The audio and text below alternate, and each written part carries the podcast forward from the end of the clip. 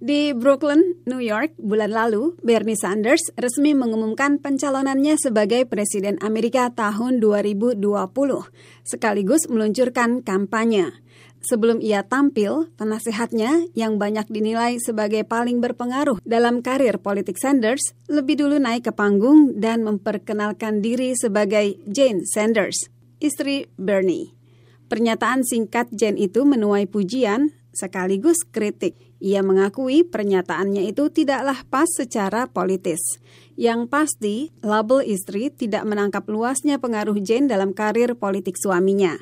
Selama 30 tahun, mencakup belasan kampanye untuk kantor federal, Jane berperan sebagai konsultan media, pengganti, penggalang dana, kepala staf, juru bicara kampanye, dan kepala pakar strategi. Jane has worked with me. She's not only been a wife, but a colleague for many, many years. Tentang suaminya, Jane mengatakan, He's very authentic. ketika Senator Vermont itu untuk kedua kali mencalonkan diri sebagai presiden, Jane Sanders tetap menjadi penasehat. Ia pun menjadi perempuan paling berpengaruh dalam kampanye Pilpres 2020 yang bukan kandidat.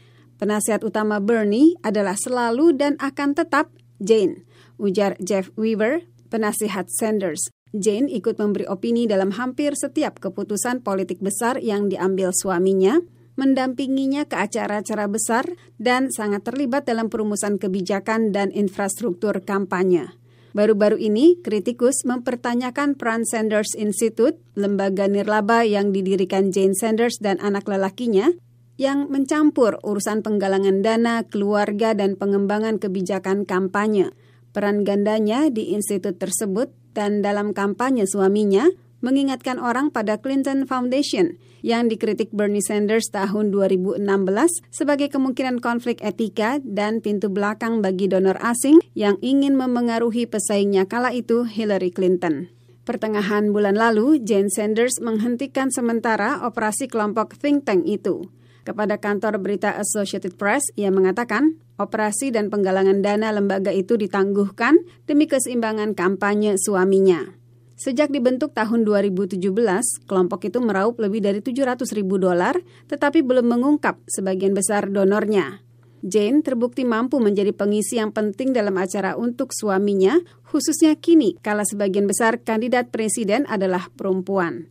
Ia secara terbuka membela suaminya yang dikritik dalam menangani tuduhan pelecehan seksual dalam kampanye tahun 2016.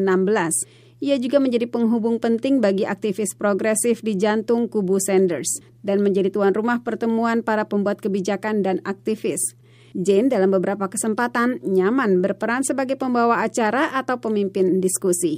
Jane pertama kali bekerja dengan calon suaminya yang kala itu menjabat wali kota Burlington sebagai direktur kepemudaan.